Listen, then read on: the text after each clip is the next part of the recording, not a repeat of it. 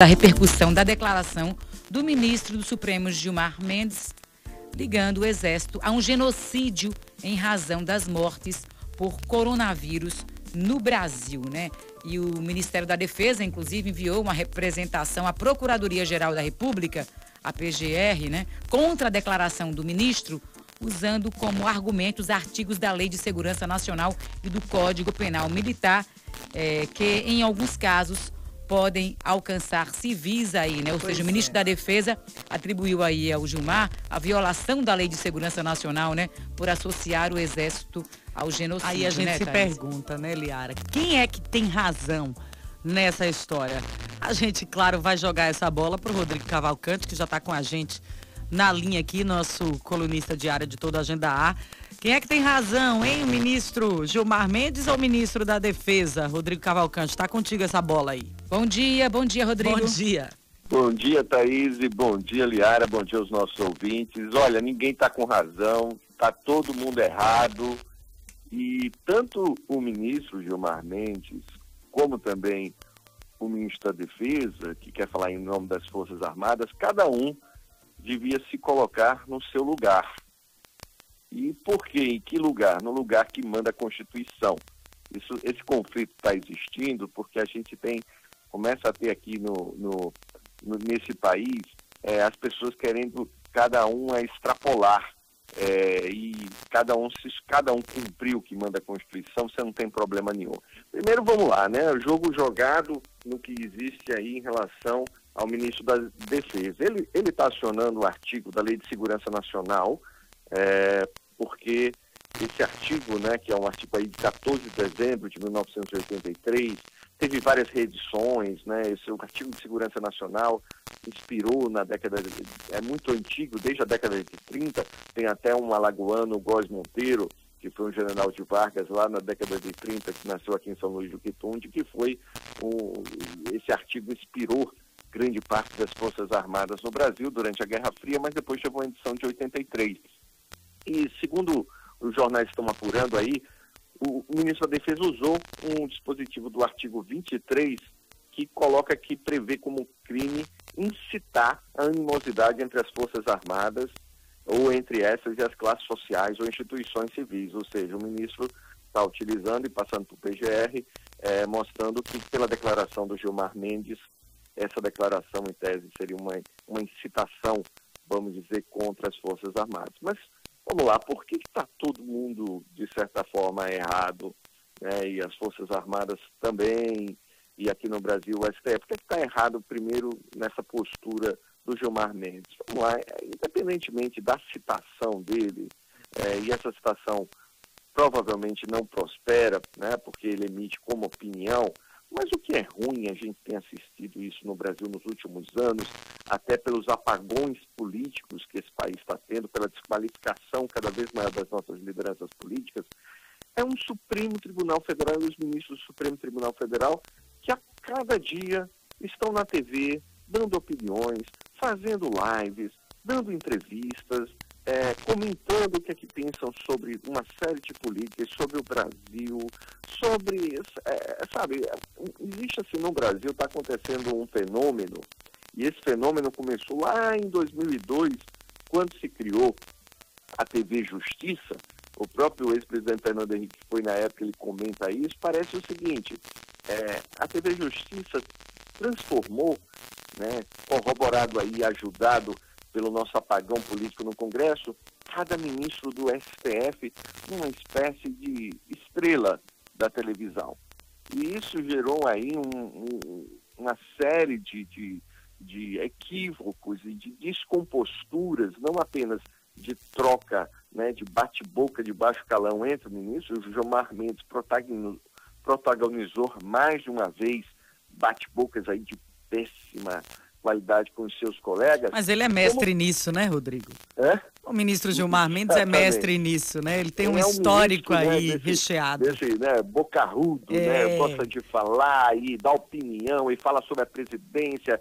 E pior, é, aparece, vai jantar, almoça com Aécio Neves no Senado, tem opinião contra o governo de Cicrano, do Lula, do Fernando Henrique. Gente, isso é errado por um simples fato. A pessoa que chega ministro do Supremo, a gente está falando do Supremo. Supremo tem a última palavra. A última palavra para dizer isso é ou não é constitucional. E quem tem a última palavra tem que ser muito comedido para não ficar falando antes da hora. Porque se você fala antes da hora e você é o ministro do Supremo que tem a última palavra, na hora do julgamento você já está comprometido porque você já é considerado suspeito. Como é que eu vou decidir algo com a última palavra se é ou não constitucional? Se eu Rodrigo. de mão estou dando entrevista na televisão dizendo o que eu acho de tudo, né? É, o que eu penso de tudo, afinal de contas, o ministro do STF não é, apesar de alguns magistrados, e a gente sabe disso aqui em Alagoas, gostarem, né? Por exemplo, no, no Tribunal de Justiça de Alagoas, a gente teve o caso, por exemplo, durante muito tempo, só que ele está né, como Washington Luiz, outros desembargadores que claramente querem ter um, um papel político, política eleitoral, inclusive preponderante. Não pode, gente. Essa confusão entre a toga do juiz e a política. Inclusive, Rodrigo. Problemas. Rodrigo, inclusive o ministro presidente do STF, né, o Dias Toffoli, quis amenizar aí, né, essa briga e disse que Exato. ele não está falando pelo STF, isso é uma opinião pessoal, uma crítica pessoal, enfim. Quis amenizar Exato. essa situação, né? Na verdade, assim, ele, o, o Toffoli ele está tentando né, colocar, mas o, fogo, o né? Toffoli fala muito, etc. Agora, o que é que acontece? Assim, a gente está falando aqui dos ministros do STF, né, que tem que se posicionar no seu lugar. O próprio Toffoli aí tentou no ano passado, é bom a gente lembrar, né, tirar do ar uma matéria contra ele, que também não é papel de ministro do STF. E o que é que as Forças Armadas também é, precisam se colocar no seu lugar no Brasil? Olha, a Força Armada no Brasil apesar de muita gente ainda ter saudades do governo militar, é subordinado ao governo civil, a, a, a, ao, ao, presidente, né, que é eleito democraticamente. E quando as Forças Armadas começam a participar demasiadamente fora do seu eixo, para entrar na parte política administrativa do governo, como dentro do governo Jair Bolsonaro, onde a gente já estou aqui, tem milhares de militares assumindo cargos, eles, a partir do momento que saem né, do, do, papel constitucional deles para começarem a participar da gestão pública administrativa, muitos, apesar de não poderem ter filiação partidária, claramente se posicionando politicamente, as Forças Armadas, ao, ao, ao mudarem também esse papel, elas estão submetidas ao crivo da opinião pública como qualquer outra instituição. É exatamente por isso que as Forças Armadas não devem ter uma participação na gestão pública política para além das suas funções. Porque, por exemplo, é claro que no Ministério da Saúde tá, a gente pode ter e deve contar com a participação das Forças Armadas, que tem know-how, expertise e logística para uma série de ações. Mas isso nas ações das Forças Armadas, onde ela pode ajudar, e não no comando da política porque, por exemplo, o Gilmar Mendes, nesse caso, em outros, né, é, pode emitir uma opinião seguinte, olha, se as Forças Armadas participam de um governo que toma decisões políticas erradas na saúde pública, vão pagar um preço por isso. Ou seja, também não cabe às Forças Armadas brasileiras se meter tanto no governo do dia a dia da administração e, ao mesmo tempo, querer criar uma hipersensibilidade. Não, mas nós, se as Forças Armadas quer manter o seu respeito que tem no Brasil e no país, deve manter um distanciamento, sim, é, e, de, e evitar assumir a quantidade de cargos que tem assumido nesse governo.